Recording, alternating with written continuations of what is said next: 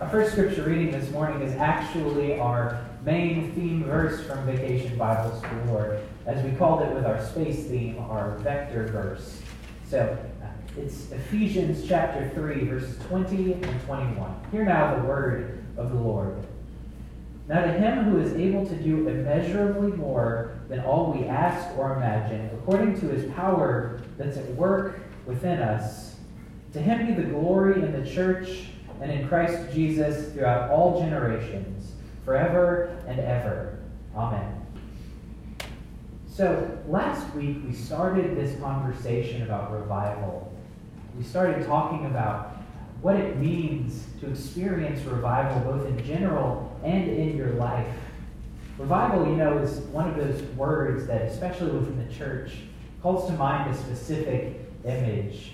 For many of us, when we think of revival, we think of maybe a tent or people gathering in a church or field for a week straight where they could hear the word of God proclaimed, where they could feel their spirit renewed, where they could hear the gospel once again with fresh ears wherever they are at that point in their life and recommit to God. But the truth is, revival is something that's so much bigger than just an event like that. Revival is something that oftentimes, especially now, is experienced in more subtle ways, in quieter moments, moments of small groups or with a few friends telling you the message of the good news. What we, what we learned last week, what we saw and we're left with was that revival, if it's going to happen, has to have two truths about it. First, it has to be guided by the Spirit. Revival is not something that we can make happen just by doing the right things, because as we know, if no matter how hard you try, no matter how good of a person you try to be, it's never enough to bring salvation or to bring you close to God. Because the natural state of our heart, the natural tendencies of our souls is not to chase after God. In fact, it's quite the opposite. We tend to run away from God.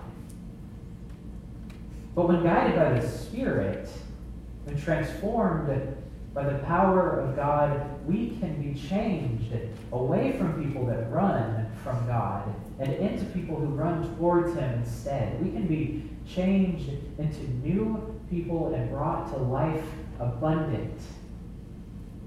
And the second thing that we learned about revival is that if it's going to happen, it has to be centered around the gospel.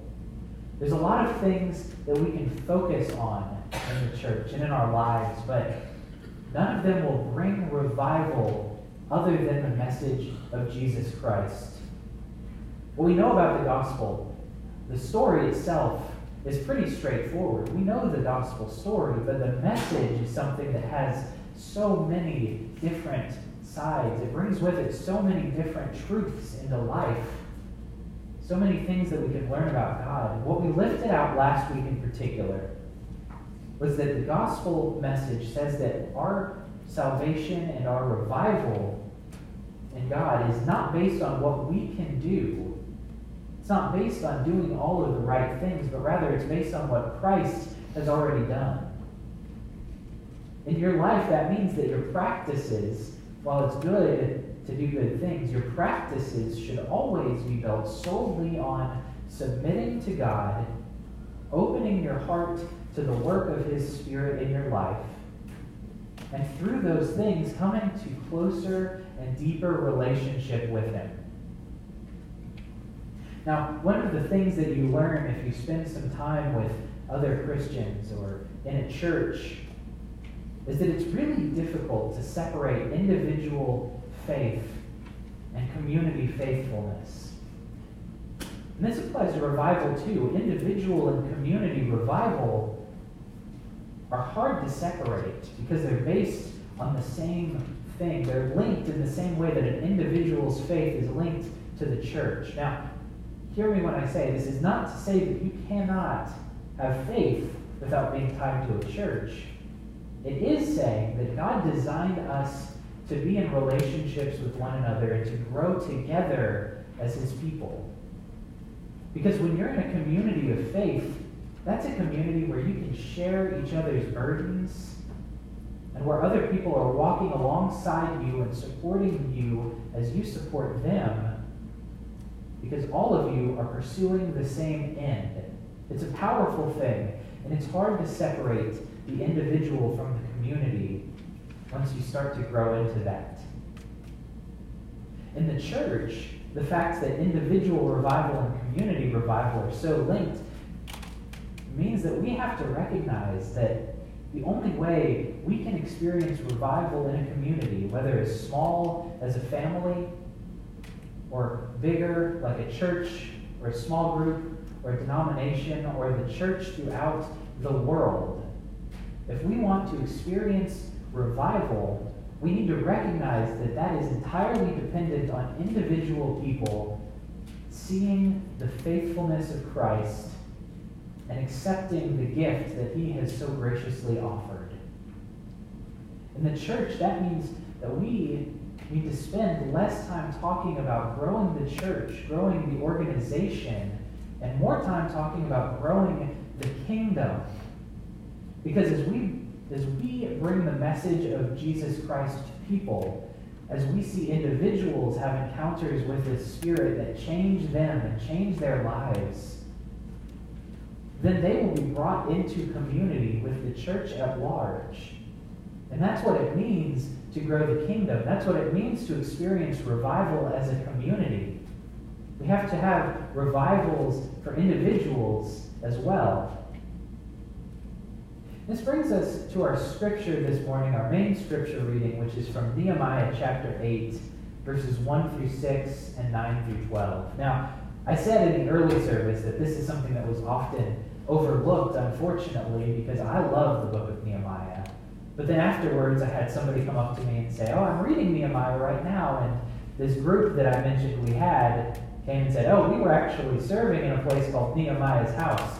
So maybe that's not the case. I don't know. But our scripture this morning, as I said, is from Nehemiah. Now, if you're not familiar with the story of Nehemiah, let me give you just a little bit of background. Nehemiah was a man, a Jew, serving under a foreign king whose armies had occupied the land of Israel. They'd been there for generations by this point, and Nehemiah was far disconnected from his people. But word got back to him that the city of Jerusalem, what was supposed to be the center of their kingdom, had fallen into a state of disrepair. The structures were failing, the wall had crumbled, and it said that it was a disgrace to the people of God. And Nehemiah didn't have to do this, but he did the courageous thing and went to the king and said, I want to go and help my people rebuild their city. And the king told him, Okay, you can go, and you can rally your people, and you can rebuild. And so he did just that with the help of Ezra, a priest. They rallied the people, they rebuilt the walls and the structures of the city. They got it functioning with a, with a good government. They even had people stationed on the walls to keep them safe. They were able to fill all of the positions, get all of the programs back in order. And yet, when Nehemiah looked around, he realized that Jerusalem was still just a shell of what it was supposed to be, a shell of its former self. It was a place with no justice, with no righteousness, and no faith in God. And this brings us to our scripture this morning. Hear now the word of the Lord. All the people came together as one in the square before the water gate they told Ezra, the teacher of the law, to bring out the book of the law of Moses, which the Lord had commanded for Israel. So on the first day of the seventh month, Ezra the priest brought the law before the assembly, which was made up of men and women who were able to understand. He read it aloud from daybreak till noon as he faced the square before the water gate in the presence of the men, women, and others who could understand. And all the people listened attentively to the book of the law. Ezra, the teacher of the law, stood on a high wooden platform built for the occasion. Beside him, on his right, stood Mattithiah, Shema, Ananiah, Uriah, Hilkiah, and Maaseiah. And on his left were Pedaiah, Mishael, Malchijah, Hashum, Hashbaddanah, Zechariah, and Meshullam. Ezra opened the book. All the people could see him because he was standing above them, and as he opened it, the people all stood up. Ezra praised the Lord, the great God, and all the people lifted their hands and responded, Amen, Amen. Then they bowed down and worshiped the Lord with their faces to the ground. Then Nehemiah the governor, Ezra the priest and teacher of the law, and the Levites who were instructing the people said to them all, This day is holy to the Lord your God. Do not mourn or weep. For all the people had been weeping as they listened to the words of the law. Nehemiah said, Go and enjoy choice food and sweet drinks, and send some to those who have nothing prepared. This day is holy to our Lord. Do not grieve, for the joy of the Lord is your strength. The Levites calmed all the people, saying, Be still, for this is a holy day. Do not grieve. Then all the people went away to eat and drink, to send portions of food, and to celebrate with great joy, because they now understood the words that had been made known to them. This is the word of God for the people of God. The story of Nehemiah and the people of Jerusalem is an amazingly powerful one. You need to understand that these were people who had been separated from this scripture for their entire lives, for generations, to the point where, when it says all those who understood were in attendance, many people had forgotten their language, had forgotten how to understand even the language in which scripture was written. Imagine the power of coming together in the holy city of Jerusalem and hearing Scripture read for the first time in your life. That's what was happening for many of these people. See, everyone could see that things weren't as they were supposed to be and that they weren't as they once were. And they knew that they wanted things to get better, but they didn't know how to move forward on their own. They didn't know how to find that revival in their hearts. But Nehemiah and Ezra saw that the critical piece that was missing, the thing that was preventing them from being fully restored, was hearing Scripture read once again. They restored their walls, but only by hearing Scripture could they be revived in their hearts. Friends, I think this is a message that we at every level in our Christian lives need to hear. Like I said, whether we're talking about just a family or a small group, or even our church or the church at large, before we can build that community, before we can build up the church, we have to hear the word of God proclaimed.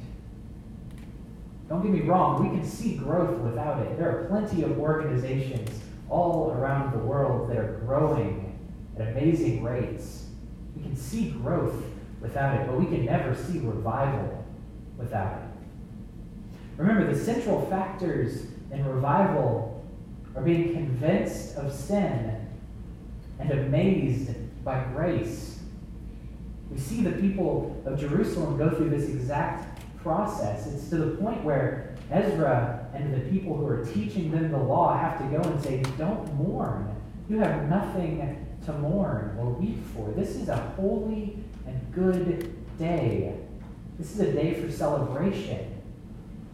But what the people were experiencing when they heard the word proclaimed to them for the first time in their lives was the realization that all of their hardship, their spiritual emptiness, in their lives and in their city was all because they'd forgotten the Word of God. They'd forgotten how to relate to God. And for that, they were mourning. But that's only the first part of this message to realize what has been is only useful so far as it shows us the amazing grace that God has for us. When Ezra proclaimed, This day is holy to the Lord your God, do not mourn or weep, and in fact said, You need to be feasting, he was doing that because he was trying to tell the people this is a day for celebration and rejoicing because what was once lost is now found. People who'd forgotten about God had been restored into relationship with Him again. Revival had begun. This is a time for celebration. Revival is a process. First conviction, but then it can't stop there. Then it goes on to joy and celebration. And in their joy, the people who were there, who were present and who could understand, were told to go and take food to those who were not there and who had nothing of their own. See, part of celebration, both then and now, is carrying that joy to people outside. That's how we can share the good news, is by going to people and saying, look at this amazing thing that's happened. Hear this amazing good news that I have heard and believed, and celebrate with me. And for us within the church, as we look to revival, as we look within our families for revival, what we need to be looking for is the joy of Scripture, the joy of the gospel message that comes from hearing the Word of God. When people carried food and took this celebration out to others, they were doing more than just carrying a meal. People who were divided were reunited, and people who didn't know each other were brought together, and it was all because they were rallying around this message the Word of God. For us in the Christian church, as we rally around the good news of Jesus Christ, that gospel message which is so, so important and so amazing to us, what we can find is that we can be reunited with people from whom we were separated. We can be brought together with new people all together the only way that this is possible, the only way that revival like this can happen is when we come together around the message of the gospel. Revival brings us closer to each other by bringing us closer to God. When we worship and celebrate together, we're rallying our community around the only message that actually matters. Because bonds built on the message of Jesus Christ are strong unbreakable. And friends, if we grow to an amazing size, if we have the biggest crowd in town, but don't have the Spirit of God, if we became massive and yet didn't hear His word, we would have nothing at all.